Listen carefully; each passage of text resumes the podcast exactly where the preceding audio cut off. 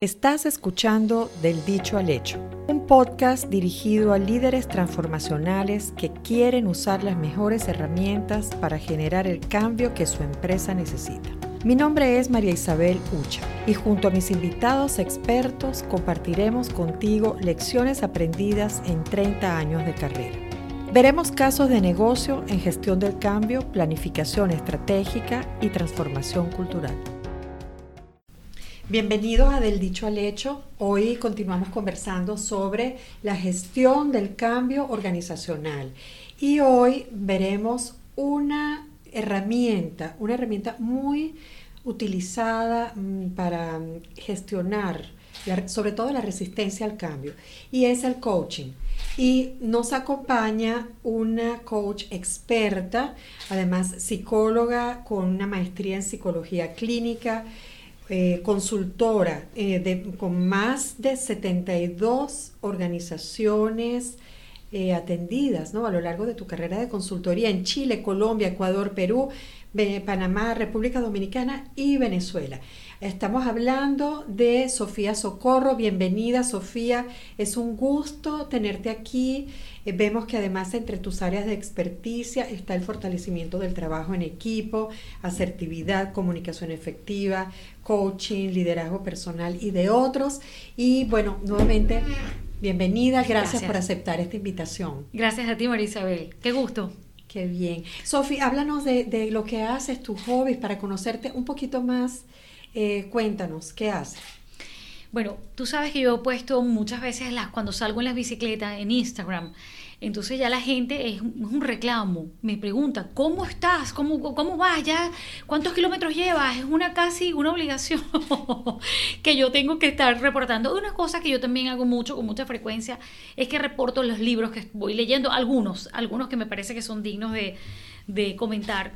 Eh, y bueno, en mi tiempo uso todo lo que puedo, le saco tiempo al tiempo, segundos a los segundos para eh, entrenarme. Eh, me gusta la variedad del entrenamiento físico, y, pero también el entrenamiento intelectual. intelectual Porque además tengo como unas ganas de, de, saber de todo y tengo que hacer una buena, una buena planificación para eso. Esa, por cierto, es una de las habilidades del siglo XXI la curiosidad, no perder nunca la curiosidad, las ganas de, saber, de aprender. Y, mismo. y comenzamos entonces a conversar sobre el coaching como herramienta en los procesos de gestión del cambio. Em, una vez que se establecen los objetivos, y empezamos a conversar con el cliente, empezamos a, en la etapa del entendimiento, que es esa primera etapa donde se conversa con los líderes, se suele hacer un focus con, con los colaboradores.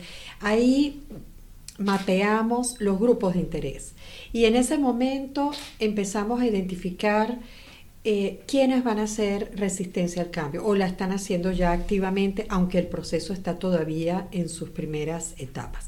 ¿Cómo el coaching, Sofía, tú que eh, lo has utilizado tanto en estos casos, nos puede ayudar en esas situaciones? En las situaciones de resistencia al cambio, dices Correcto. De muchísimas maneras. Y quiero decir que cuando hacemos estos procesos, no solamente es hablar con las personas que son evidentemente resistentes al cambio, sino también los que son promotores del cambio. Es importante saber cómo piensan, qué piensan, porque eso también es una información interesante para poder trabajar con eso, ¿no? Eh, Fíjate, el coaching es un conjunto de herramientas y básicamente si pudiésemos conseguir una palabra en español para traducir el coaching diríamos que es un acompañamiento. Y lo que hacemos los coaches es ayudar a las personas a pensar en voz alta, en poder escucharse a sí mismas, poder plantear sus pensamientos, qué creo yo con respecto a algo, y con base a esa idea, de esa conversación, que el coach lo que hacemos es proveer un espacio psicológico, un, un oxígeno psicológico, por decirlo de alguna manera, para que la persona pueda hablar y pensar. Y, le vas haciendo más preguntas, preguntas que son poderosas, preguntas que le ayudan a la persona, va haciendo una reflexión más profunda, más profunda, y sobre todo lo que buscamos también es hacerle preguntas a las personas para que se pueda dar respuesta a donde no ha preguntado, donde no se ha reflexionado. Porque a través de estas reflexiones se invita a la persona a pensar sobre lo que no ha pensado todavía. Por ejemplo, entonces eso ayuda, por supuesto, a ampliar tus miradas con respecto a algo. Entonces empiezas a darte cuenta que tu mirada es mucho más amplia, que tu saber se amplía, porque ahora empiezas a buscar donde antes no habías buscado. Entonces muchas veces las resistencias vienen bueno, porque somos humanos y porque todo el mundo quiere asegurar que lo que he ganado no lo voy a perder. Entonces, si está en juego que voy a aumentar mi vulnerabilidad, pues yo no quiero ese cambio. Si mi lectura es, si mi perspectiva es que ese cambio me está amenazando, por supuesto yo me voy a resistir. Y a veces estas cosas, la, distancia está a establecer una conversación crucial. Y esa conversación crucial es alguien que te va a escuchar, te va a plantear preguntas sobre qué piensas tú del cambio, cuáles son las, lo que, las fortalezas que puede traer el cambio, cuáles son las cosas que pueden debilitarnos con el cambio. Entonces las personas van a tener un espacio para ser validada y no ser atacada porque tenga resistencia al cambio. Por ejemplo, Qué bien, qué interesante, ¿no? Es una herramienta muy poderosa. Yo he recibido coaching, me ha ayudado mucho en etapas de mi carrera, sobre todo momentos en gestiones de cambios muy duros, cambios profundos, donde he recibido además herramientas de coaching para utilizar con mis equipos. Eh, y listas de preguntas típicas eh, que ayudan a esa reflexión, a esa introspección, a buscar dentro de sí respuestas que normalmente están allí, pero es necesario esa pregunta específica, poderosa, que hace salir esa, esa respuesta que a veces se produce el efecto eureka, ¿no? Sí, me imagino que lo correcto, vivido muchas es Correcto. Es correcto. De hecho, fíjate, me, te felicito que hayas vivido como consultora procesos de cambio, porque lo mejor que le puede pasar a un consultor especialista, experto en el cambio, y a un coach experto en el cambio, es haber vivido cambios. Vivir cambios a lo personal, vivir cambios en lo laboral, porque eso te ayuda a entender muchas cosas que le van a ayudar a las personas a las que tú ayudas, a tus clientes. Entonces no hay mejor certificación que haberlo vivido. No hay mejor proceso que tú misma lo hayas vivido y que hayas incluso hayas tenido la maravilla de haber recibido un proceso de coaching para el cambio, ¿no? Porque eso aumenta tus recursos. Así es. Y Sofía, en estos casos, tú imagínate que ya hacemos el mapa ¿no? de los grupos de interés. Y ya sabemos al inicio del proceso de cambio, eh, sabemos de acuerdo con el nivel de influencia de cada uno de las personas, y eh, podemos predecir de alguna manera cuál va a ser su actitud frente al cambio, vamos a tener mm, prácticamente tres grupos, ¿no? El grupo de los que van a eh, acompañar el cambio, los que normalmente eh, suele ser estadísticamente un grupo minoritario, se habla de algo así como que de uno en cinco, ¿no? El 20% de los colaboradores van a tener, van a encontrar en el cambio una oportunidad de desarrollo, eh, van a querer fluir con el cambio, tienen ese espíritu aventurero, ¿no? De abrazar el cambio. Para ellos, el coaching es, podría ser una herramienta, o sea, con ellos, el coach certificado como tú, eh, generaría con ellos unas sesiones para darles herramientas que ellos a su vez puedan utilizar en su rol de agentes del cambio a lo interno de la organización. Sí, como promotores. Como promotores, del, cambio. Luego hay un segundo grupo, que es lo que se, se sabe de antemano, que van a resistir. Resistir unos abiertamente y otros veladamente. Eso se identifica así en el mapa de grupos de interés y a ellos, ellos sí van a recibir un coaching de acompañamiento propiamente. O sea, ellos no van a recibir la herramienta para ser utilizada con terceros, sino van a recibir un coaching para ayudarlos a atravesar ese proceso de cambio. Y hay un tercer grupo que son los inestables, son los que uno pinta en la matriz en color amarillo, porque no es fácil a priori saber si van a acompañar el cambio, si van a resistirse. Entonces es un grupo importante porque en la medida en que podamos darles mayor información sobre el cambio, sobre los beneficios, el ver eh, tratar de ver desde el lado positivo qué ganancias puede encontrar en el proceso. Vamos a poder sacarlos de ese grupo inestable y pasarlos al grupo de los vendedores. A ese grupo intermedio, ¿qué tipo de acompañamiento les, les darías coaching o les darías las herramientas? ¿Qué harías con los inestables en esa, en esa matriz? Eh, lo mismo, lo mismo. Cuando hablamos de eh, coaching es un conjunto de herramientas que ayudan a las personas, como te decía, a, eh, a pensar. El coaching es una pregunta, es un conjunto de preguntas. Claro, aquí lo interesante es conocer cuáles son las preguntas que vas a hacer, cuáles son esas preguntas que son desencadenantes de un conjunto de pensamientos que son empoderadores. Desde el coaching decimos las personas estamos llenas de recursos. Entonces lo que tenemos, lo que hacemos es ayudar a las personas a ver esos recursos y estimularlas a usar. Igualmente, las personas que ese grupo que es inestable, es el grupo que no todavía no son promotores, ni tampoco tienen un alto índice de resistencia al cambio, son un poco como indiferentes, son un poco como, bueno, ¿qué hay para mí en este proceso? ¿Qué voy a ganar yo aquí en este proceso? Entonces, tanto, mire, todas las personas, primero, una vez que se sienten a salvo, que tu posición, tu rol, tu poder, tu capacidad no está, no va a ser cuestionada o no le va a estar tan vulnerable, pues eso ya las personas las puedes empezar a mover hacia ser promotora. Cuando una persona se convierte en promotora, bueno, cuando la persona ya va más allá de algo personal, es como, es una causa, es, es el buscar el significado de algo. Y en todas las personas, todos, incluyendo los que tienen resistencia al cambio, todos los seres humanos, lo que más en realidad queremos en la vida es tener algo que te dé significado a lo que tú quieres, lo que tú vives. Porque ese significado es lo que mueve las montañas, eso es lo que hace que tú puedas pasar horas y horas haciendo un trabajo y sientas que es una diversión. ¿Por qué? Porque es algo en el que tú crees, no es algo que tú debes hacer. Entonces, en todos media conversaciones interesantes, conversaciones en las personas puedan de verdad sentirse escuchadas y que digan, bueno, cuáles son mis temores, hasta dónde yo estoy dispuesto a dar, pero también toca en parte de como coach escuchar esto y ayudar a la persona a ver qué hay más allá, qué hay más allá que él puede dar, dónde está esa parte del significado como persona, como individuo. Y a veces eh, la resistencia al cambio eh, viene acompañada por creencias limitantes. Es correcto. Creencias de eh, esto no va a ser bueno para mí por esto, esto. Entonces, ¿cómo el, el, proceso de coaching ayuda a cambiar esas creencias limitantes en creencias potenciadoras para el individuo? ¿Puedes eh, explicar mejor cómo funciona en esos casos? Muy bien.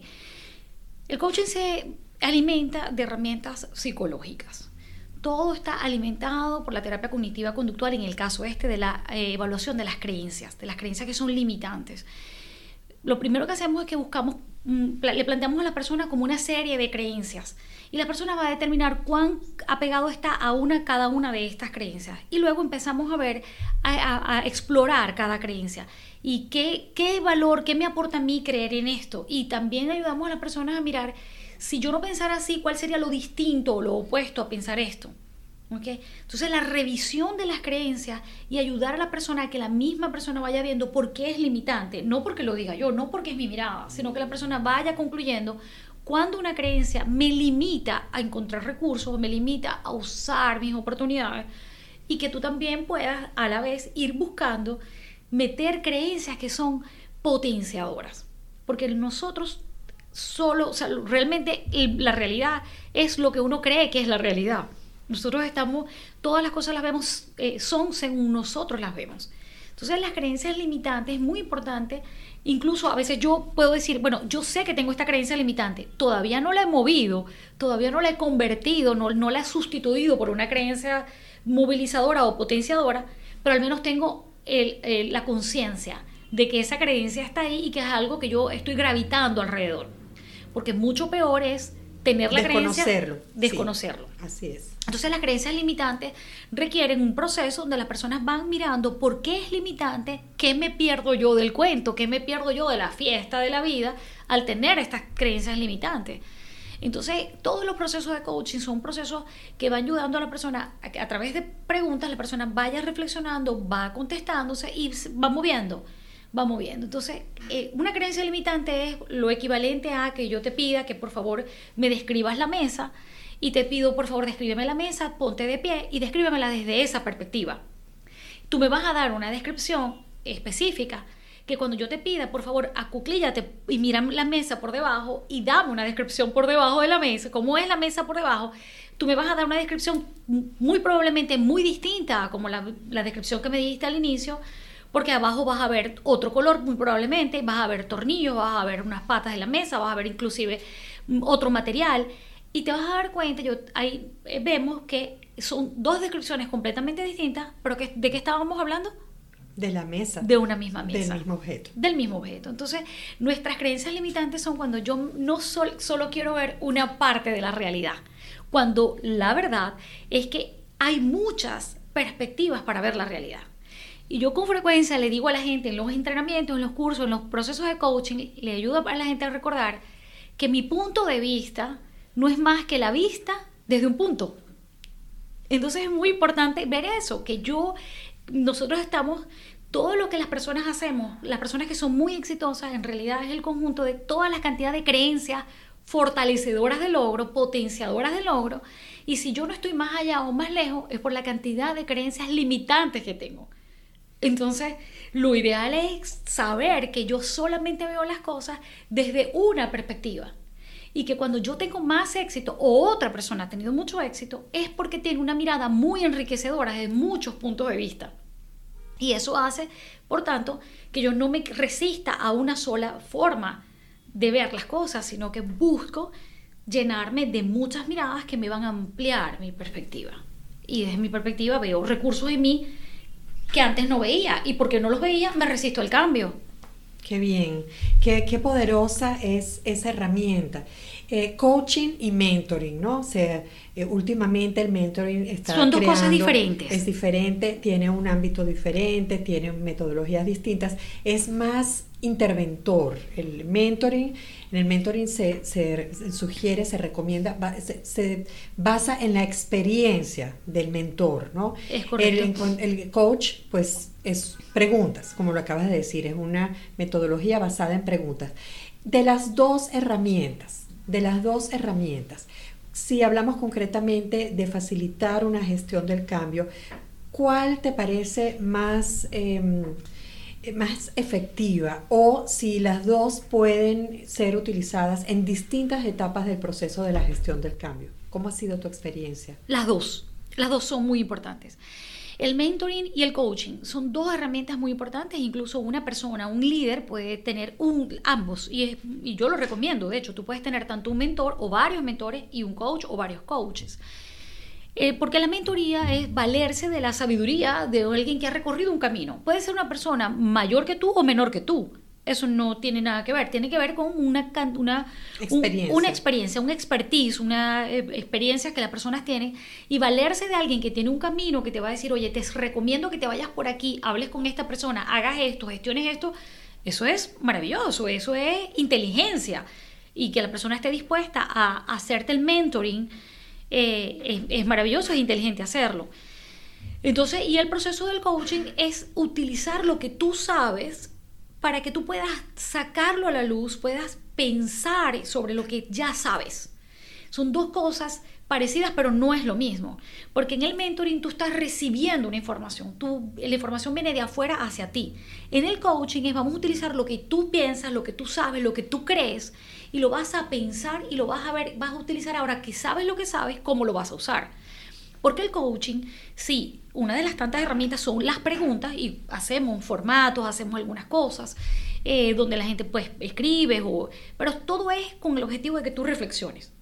Y ojo, el objetivo siempre va a ser no únicamente que tú reflexiones, sino que eso lo lleves a la acción, que tú decidas cuál es la meta que quieres alcanzar o qué es lo que tú quieres hacer y con base en eso, entonces te invito a pensar cuál sería o el primer paso que tú darías en dirección a eso un baby step es mucho más importante que ningún steps, que ningún paso. Un paso bebé, un paso pequeñito, es crucial porque incluso es el primer paso y es fundamental.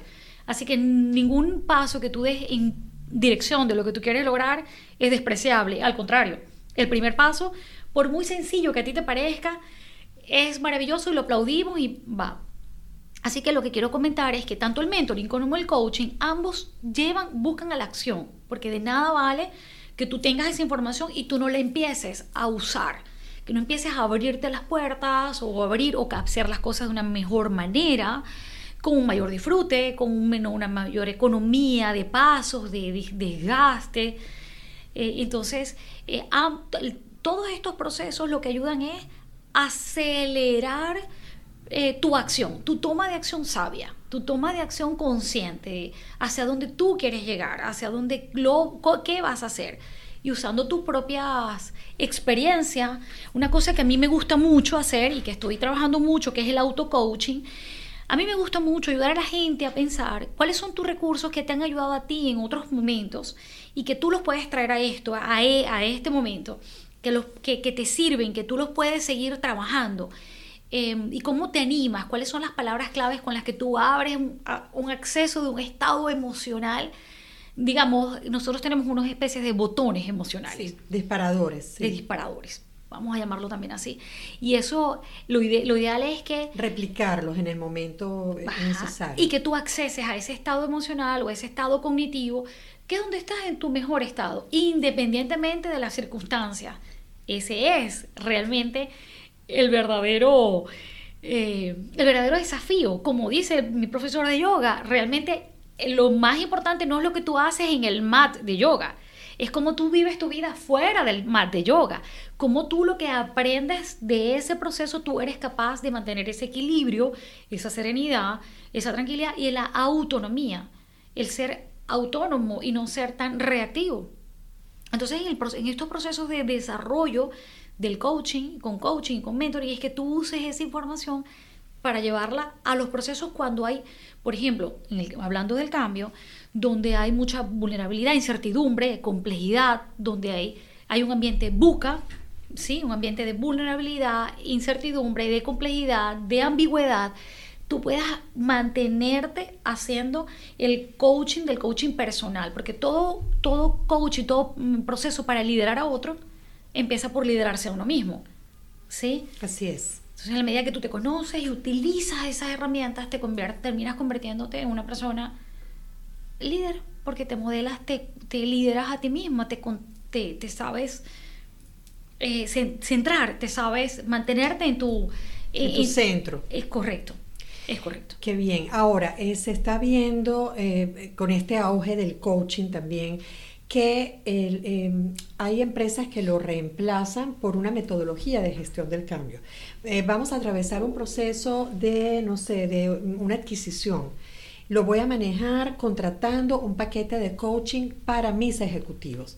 ¿Eso es suficiente para manejar el cambio? No lo es. No lo es, en absoluto, en absoluto, porque estas herramientas, tanto el mentoring como el coaching, son habilitadores. Es conjunto de herramientas que ayudan, que tienen que estar en coherencia con todo un proceso muy bien establecido, muy bien pensado, dónde estamos, para dónde vamos a nivel organizacional. Típicamente lo que hacemos en mentoría o en coaching es a nivel de grupos o individuos, pero no a nivel organizacional. Lo organizacional se hace en un proceso de consultoría, en un proceso complejo, un proceso donde se ha visto la organización en pleno, cuando una persona hace eso, tú estás haciendo un proceso de consultoría y debes decidir en qué momento tú, qué herramientas son importantes, así como también facilitamos talleres para manejar el cambio, donde los grupos completos no es ni mentoring ni coaching, es una facilitación de un proceso. Pero todo esto son herramientas que deben estar al servicio de un proceso complejo de, de manejo del cambio. Y el proceso de manejo del cambio es un análisis muy profundo desde la misión, visión de la organización, para dónde va, cuáles son sus valores, a dónde quiere ir, dónde, qué piensan los stakeholders. O sea, eso es un proceso macro. Y todo esto son procesos micro, digamos, que deben ir cónsonos totalmente al servicio de lo que se quiere en el proceso de consultoría macro. De acuerdo, totalmente de acuerdo, porque los procesos de cambio, como lo hemos visto a lo largo de todo este programa, son procesos complejos. Complejos. Son procesos que tienen, hay que verlos desde varias perspectivas. Hay que echar mano de todas las herramientas disponibles.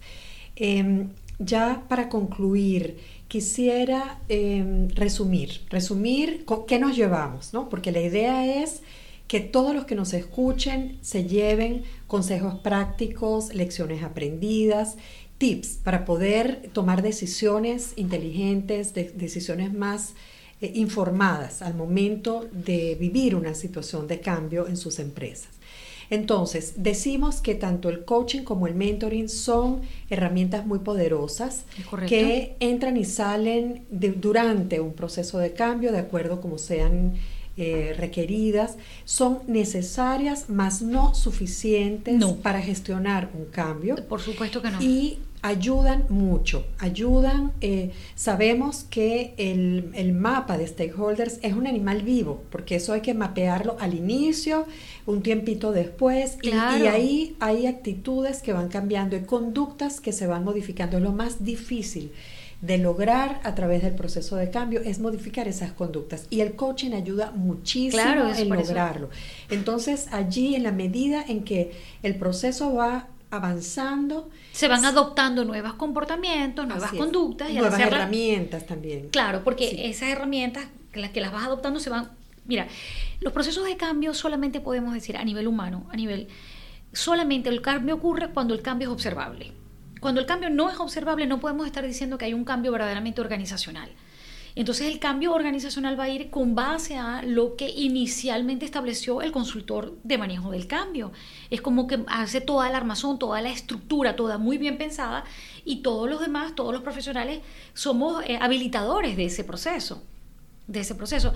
Es bueno también dejar, si tú me dices, bueno, pequeñas cápsulas, cuando la gente habla del manejo del cambio, si yo algo que pudiera escoger, te diría, las personas tenemos que tener tolerancia a que vamos a pasar por distintas fases.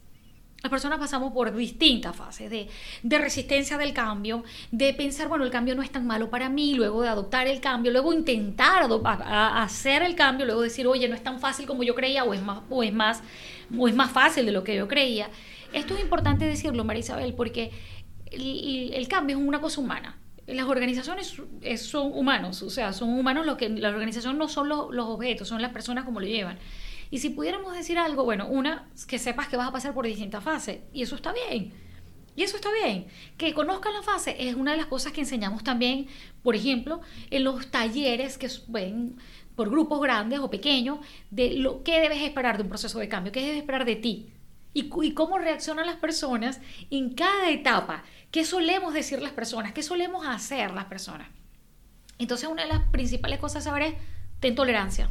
Acepta que eso va a pasar y acepta que es totalmente humano y que además es preferible que pases por todas esas fases a pensar que lo ideal es que tú, el cambio, venga, upa, listo, inmediatamente. No, quiero contarte algo, para cerrar, quiero contarte algo. Yo con mucha frecuencia he encontrado a nivel individual, haciendo coaching individual o haciendo coaching de equipos o facilitando grupos, eh, que la gente que es más resistente al cambio, la gente que más da una lucha, una pelea y se resiste y, lleva a la contraria, a la final estas personas, ya yo no, no, tengo ningún problema, porque estas son las personas que son los más adeptos hacia el cambio.